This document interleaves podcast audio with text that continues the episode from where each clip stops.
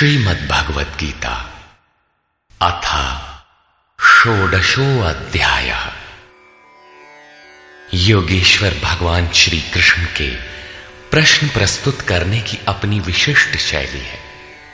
पहले वे प्रकरण की विशेषताओं का उल्लेख करते हैं, जिससे पुरुष उसकी ओर आकर्षित हो।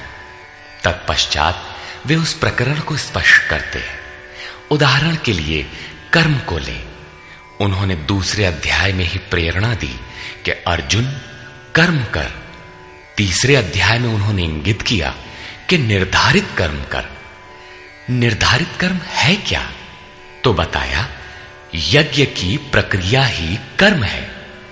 फिर उन्होंने यज्ञ का स्वरूप न बताकर पहले बताया कि यज्ञ आया कहाँ से और देता क्या है। चौथे अध्याय में तेरह चौदह विधियों से यज्ञ का स्वरूप स्पष्ट किया। जिसको करना कर्म है, यहाँ कर्म स्पष्ट होता है, जिसका शुद्ध अर्थ है योग चिंतन, आराधना, जो मन और इंद्रियों की क्रिया से संपन्न होता है। इसी प्रकार उन्होंने अध्याय नौ में दैवी और आसुरी संपद का नाम लिया। उसकी विशेषताओं पर बल दिया कि अर्जुन आसुरी स्वभाव वाले मुझे तुच्छ कहकर पुकारते हैं। हूँ तो मैं भी मनुष्य शरीर के आधार वाला, क्योंकि मनुष्य शरीर में ही मुझे यह स्थिति मिली है। किंतु आसुरी स्वभाव वाले, मूढ़ स्वभाव वाले मुझे नहीं भजते। जबकि दैवी संपत्ति से युक्त भक्तजन अनन्य श्रद्धा से मुझे उपासते हैं। किंतु इन संपत्तियों का स्वरूप, उनका गठन अभी तक नहीं बताया गया। अब अध्याय 16 में योगेश्वर उनका स्वरूप स्पष्ट करने जा रहे हैं, जिनमें प्रस्तुत है पहले दैवी संपद के लक्षण। श्री भगवान वाच।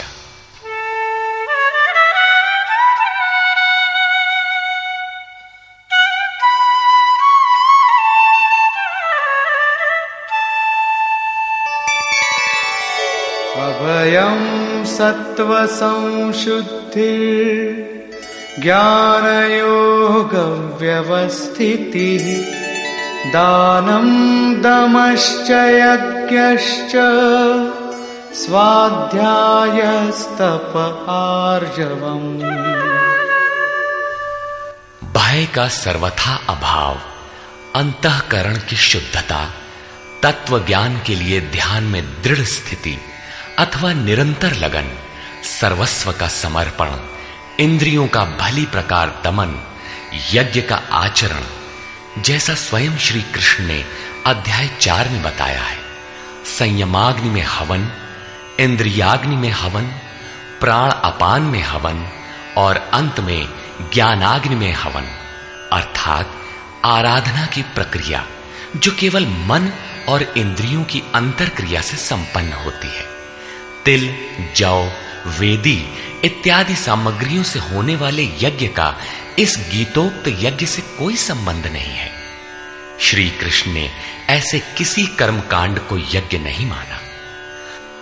स्वाध्याय, अर्थात स्वस्वरूप की ओर अग्रसर कराने वाला अध्ययन।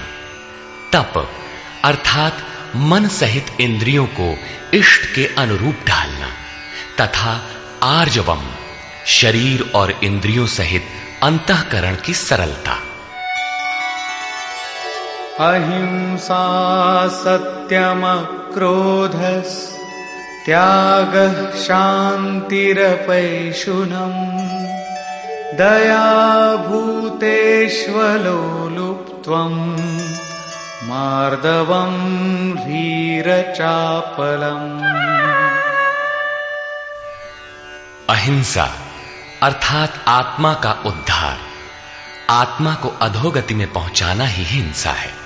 श्री कृष्ण कहते हैं, यदि मैं सावधान होकर कर्म में न बरतूं तो इन संपूर्ण प्रजा का हनन करने वाला और वर्ण संकर का करता हूँ। आत्मा का शुद्ध वर्ण है परमात्मा। उसका प्रकृति में भटकना वर्ण संकर है। आत्मा की हिंसा है और आत्मा का उद्धार ही अहिंसा है। सत्य सत्य का अर्थ यथार्थ और प्रिय भाषण नहीं है। आप कहते हैं, ये वस्त्र हमारा है। तो क्या आप सच बोलते हैं?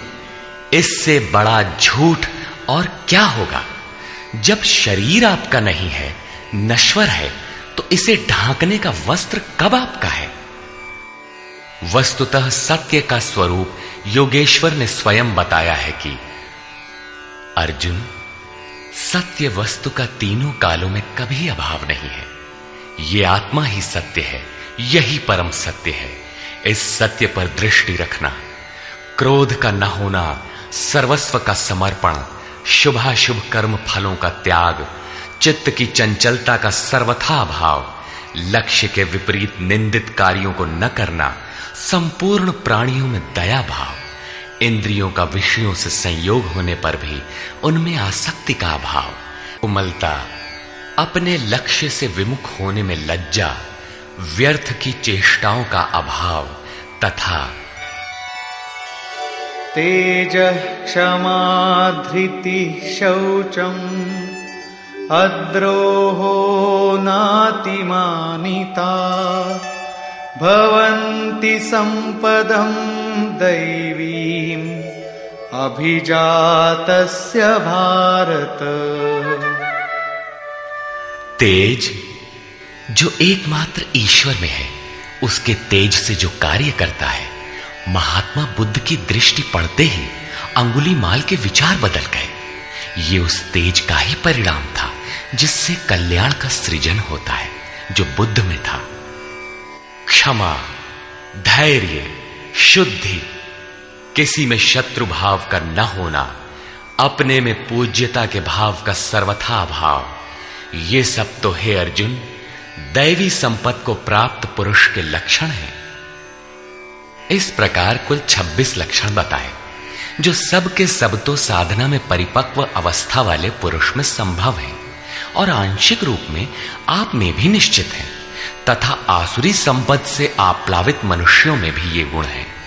किंतु प्रसुप्त रहते हैं, तभी तो घोर पापी को भी कल्याण का अधिकार है। अब आसुरी संपद के प्रमुख लक्षण बताते हैं।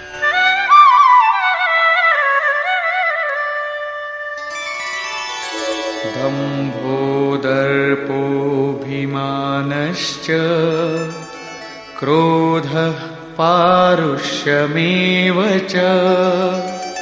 अज्ञानं चाभिजातस्य पार्थसम्पदमासुरी।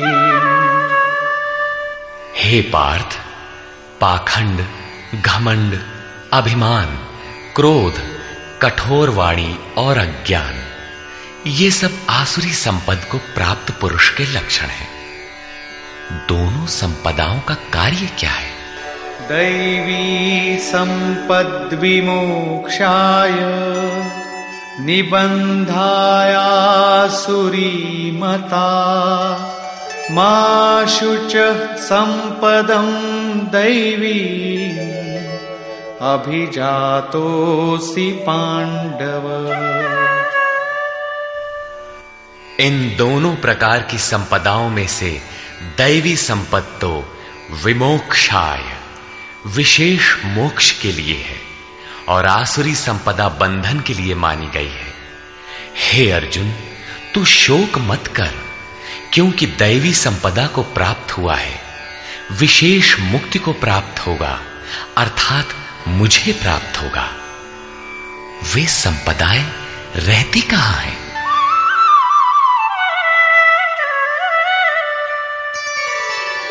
द्वौ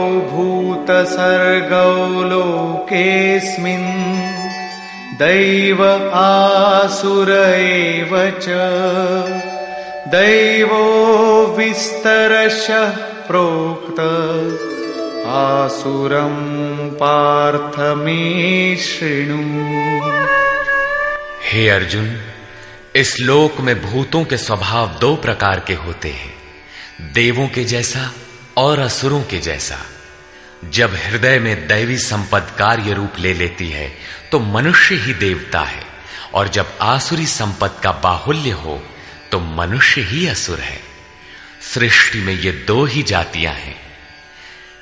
वो चाहे अरब में पैदा हुआ हो, चाहे ऑस्ट्रेलिया में, कहीं भी पैदा हुआ हो, बशर्ते है इन दो में से ही। अभी तक देवों का स्वभाव ही विस्तार से कहा गया। अब असुरों के स्वभाव को मुझसे विस्तार पूर्वक सुन।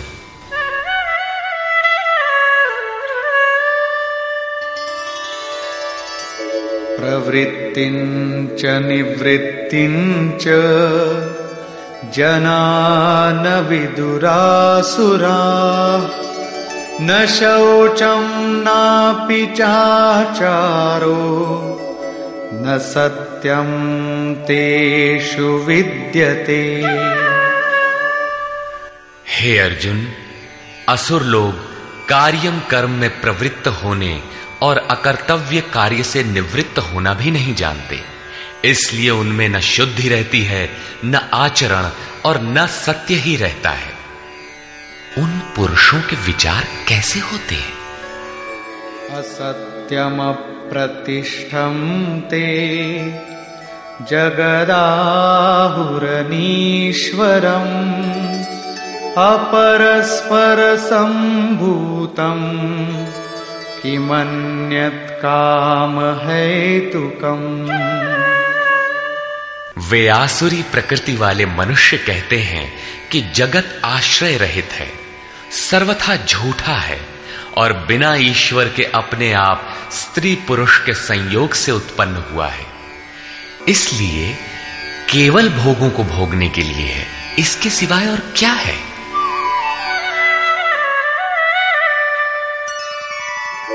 एतां दृष्टिमवष्टभ्य नष्टात्मानोऽल्पबुद्धयः प्रभवन्त्युग्रकर्माणः क्षयाय जगतो हिता। इस मिथ्या दृष्टिकोण के अवलंबन से जिनका स्वभाव नष्ट हो चुका है, वे मंद बुद्धि, अपकारी क्रूर कर्मी मनुष्य केवल जगत का नाश करने के लिए ही उत्पन्न होते हैं। काममाश्रित्य दुष्पूरम् दम्भमानमदान्विताः मोहाद् गृहीत्वात् सद्ग्राहान् प्रवर्तन्ते शुचिव्रताः। वे मनुष्य दंभमान और मद से युक्त हुए। किसी भी प्रकार पूर्ण न होने वाली कामनाओं का आश्रय लेकर, अज्ञान से मिथ्या सिद्धांतों को ग्रहण करके अशुभ तथा भ्रष्ट व्रतों से युक्त हुए संसार में बरतते हैं। वे व्रत भी करते हैं, किंतु भ्रष्ट हैं।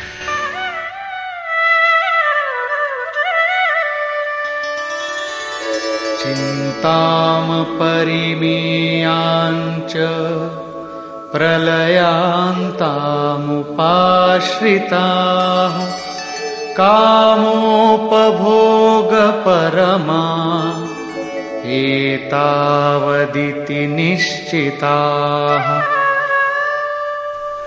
वे अंतिम श्वास तक अनंत चिंताओं को लिए रहते हैं और विषयों को भोगने में तत्पर वे बस इतना ही आनंद है, ऐसा मानते हैं। उनकी मान्यता रहती है कि जितना हो सके भोग संग्रह करो। इसके आगे कुछ नहीं है। आशा पाशतर्बद्धा काम क्रोध आशापाशशतैर्बद्धा कामक्रोधपरायणाः ईहन्ते कामभोगार्थम्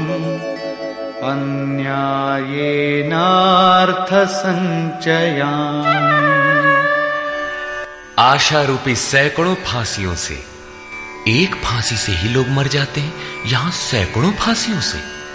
बंधे हुए काम क्रोध के परायण, विषय भोगों की पूर्ति के लिए वे अन्याय पूर्वक धनाधिक बहुत से पदार्थों को संग्रह करने की चेष्टा करते हैं। अतः धन के लिए वे रात दिन असामाजिक कदम उठाया करते हैं। आगे कहते हैं। इदमद्य मया लब्धम्, इमं प्राप्स्ये मनोरथम्। इदमस्तीदमपि मे भविष्यति पुनर्धनम्। वे सोचते हैं कि मैंने आज ये पाया है। इस मनोरथ को प्राप्त करूँगा। मेरे पास इतना धन है और फिर भी इतना हो जाएगा।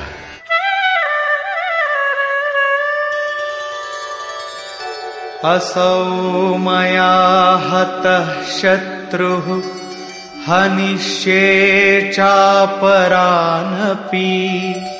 ईश्वरोऽहमहं भोगी। सिद्धोऽहं बलवान् सुखी। वो शत्रु मेरे द्वारा मारा गया और दूसरे शत्रुओं को भी मैं मारूँगा। मैं ही ईश्वर और ऐश्वर्य का भोगने वाला हूँ। मैं ही सिद्धियों से युक्त बलवान और सुखी हूँ। आढ्योऽभिजनवानस्मि कोऽन्योऽस्ति सदृशो मया। यक्ष्ये दास्यामि मोदिश्य इत्यज्ञानविमोहिताः। मैं बड़ा धनी और बड़े कुटुंब वाला हूँ। मेरे समान दूसरा कौन है? मैं यज्ञ करूँगा मैं दान दूँगा, मुझे हर्ष होगा। इस प्रकार के अज्ञान से वे विशेष मोहित रहते हैं। क्या यज्ञ दान भी अज्ञान है? इस पर श्लोक सत्रह में स्पष्ट किया है। इतने पर भी वे नहीं रुकते, बल्कि अनेक भ्रांतियों के शिकार रहते हैं। इस पर कहते हैं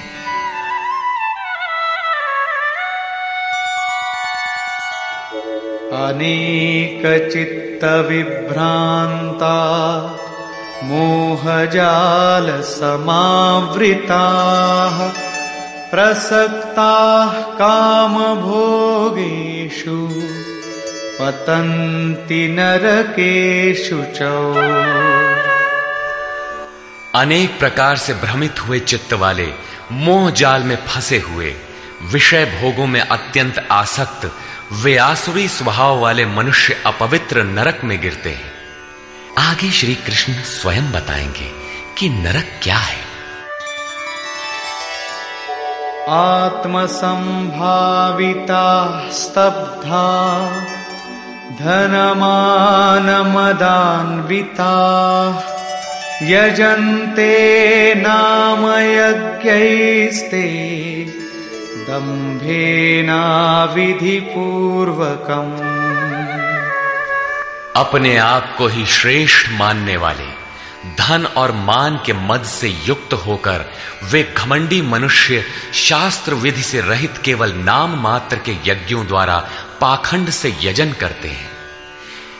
क्या वही यज्ञ करते हैं जैसा श्री कृष्ण ने बताया है? नहीं, उस विधि को छोड़कर करते हैं, क्योंकि विधि योगेश्वर ने स्वयं बताया है अध्याय चार बटा चौबीस, तैतीस तथा अध्याय छह बटा दस से सत्रह तक।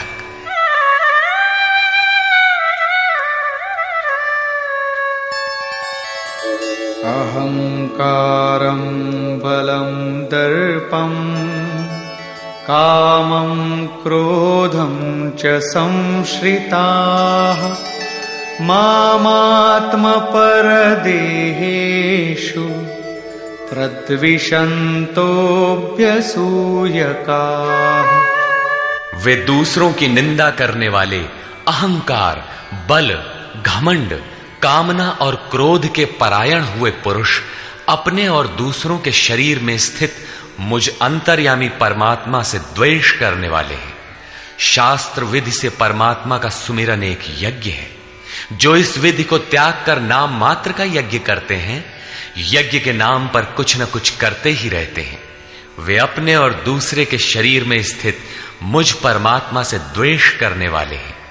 लोग द्वेष करते ही रहते हैं और बच भी जाते हैं। क्या ये भी बच जाएँगे? इस पर कहते हैं, नहीं। तानहं द्विषतः क्रूरान् संसारेषु नराधमान् क्षिपाम्यजस्रमशुभान् आसुरीष्वेव योनिषु मुझसे द्वेष करने वाले उन पापाचारी क्रूर कर्मी नराधमों को मैं संसार में निरंतर आसुरी योनियों में ही गिराता हूँ। जो शास्त्र विधि को त्याग कर यजन करते हैं, वे पाप योनि है, वही मनुष्यों में अधम है।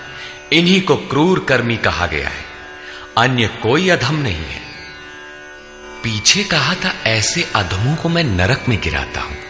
उसी को यहाँ कहते हैं कि उन्हें अजस्र आसुरी योनियों में गिराता हूँ। यही नरक है।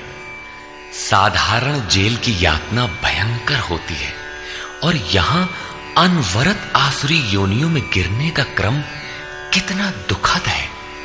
अतः दैवी संपद के लिए प्रयत्नशील रहना चाहिए। आसुरीं योनिमापन्ना, मूढा जन्मनि जन्मनि मामप्राप्यैव कौन्तेय, ततो यान्त्यधमां गतिम्। कौन्तेय मूर्ख मनुष्य जन्म जन्मांतरों तक आसुरी योनि को प्राप्त हुए, मुझे न प्राप्त होकर पहले से भी अति नीच गति को प्राप्त होते हैं, जिसका नाम नरक है। अब देखें, नरक का उद्गम क्या है? त्रिविधम नरकस्येदम्। द्वारं नाशनमात्मनः कामः क्रोधस्तथा लोभस्तस्मादेतत्त्रयं त्यजे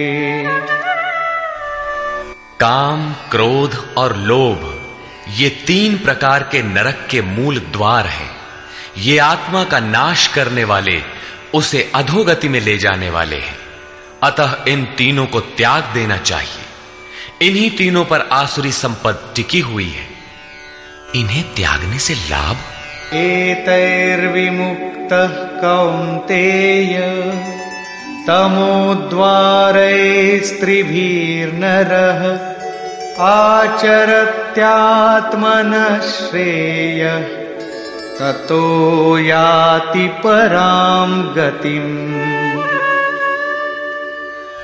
कौनते नरक के इन तीनों द्वारों से मुक्त हुआ पुरुष अपने परम कल्याण के लिए आचरण कर पाता है, जिससे वो परम गति अर्थात मेरे को प्राप्त होता है। इन तीनों विकारों को त्यागने पर ही मनुष्य नियत कर्म करता है, जिसका परिणाम परम श्रेय है।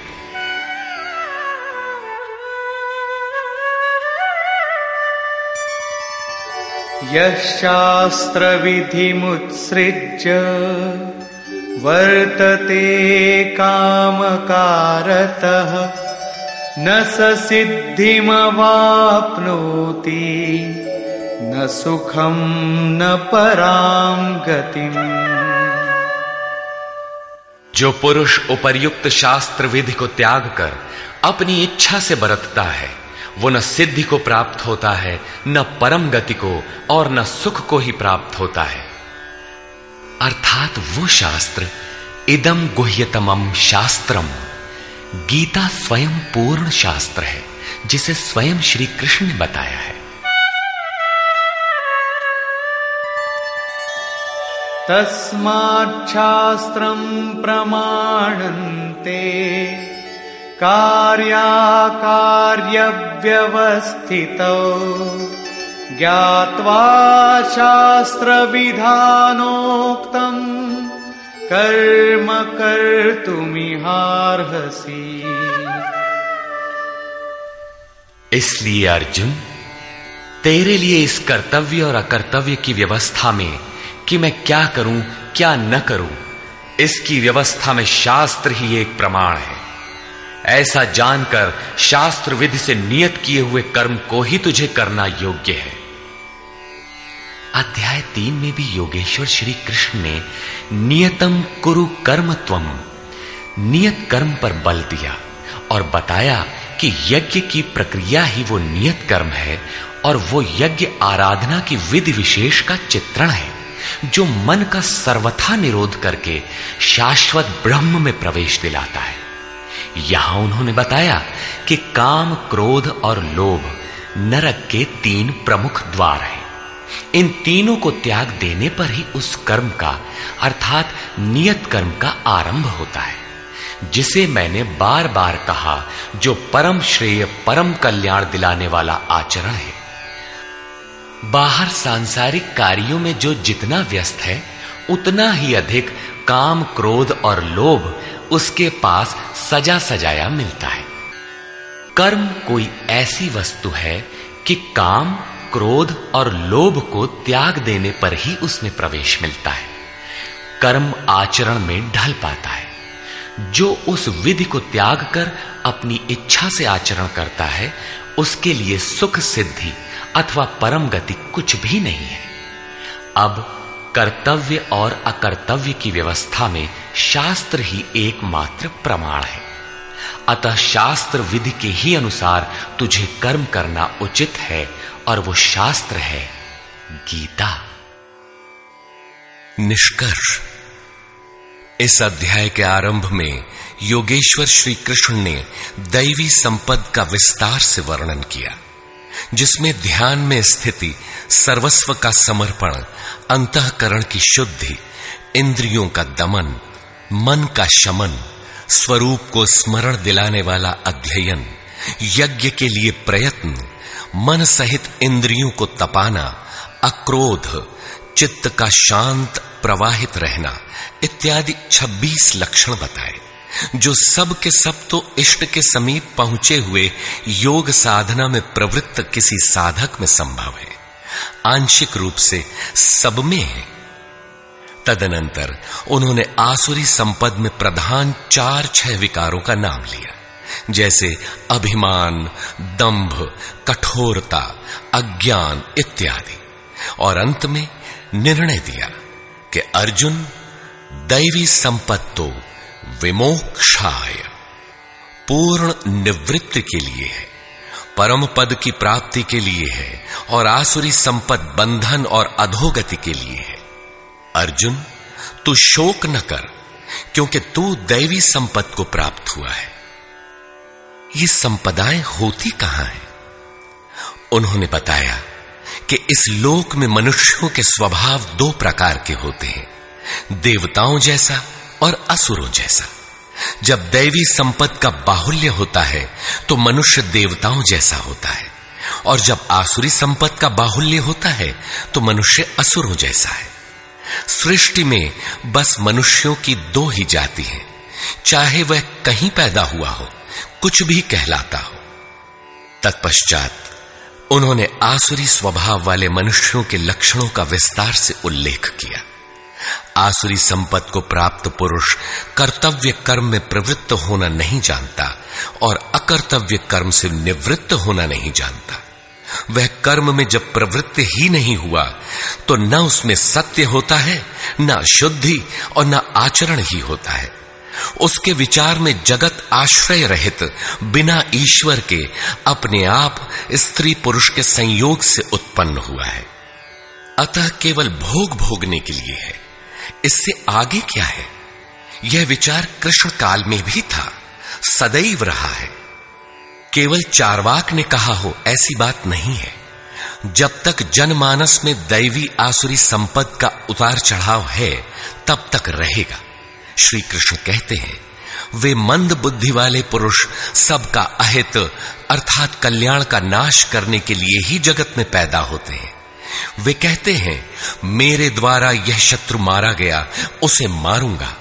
इस प्रकार अर्जुन काम क्रोध के आश्रित वे पुरुष शत्रुओं को नहीं मारते, बल्कि अपने और दूसरों के शरीर में स्थित मुझ परमात्मा से द्वेष करने वाले हैं। तो क्या अर्जुन ने प्रण करके जयद्रथादि को मारा? यदि मारता है तो आसुरी संपद वाला है, उन परमात्मा से द्वेष करने वाला है। जबकि अर्जुन को श्री कृष्ण ने स्पष्ट कहा कि तू दैवी संपत्ति को प्राप्त हुआ है। शोक मत कर। यहाँ भी स्पष्ट हुआ कि ईश्वर का निवास सबके हृदय देश में है। स्मरण रखना चाहिए कि कोई तुम्हें सतत देख रहा है। अतः सदैव शास्त्र निर्दिष्ट क्रिया का ही आचरण करना चाहिए। अन्यथा दंड प्रस्तुत है।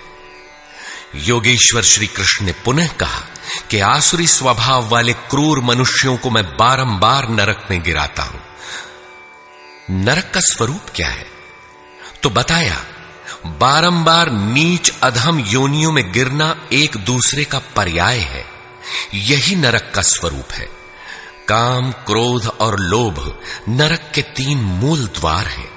इन तीनों पर ही आसुरी संपत्ति टिकी हुई है। इन तीनों को त्याग देने पर ही उस कर्म का आरंभ होता है, जिसे मैंने बार बार बताया है।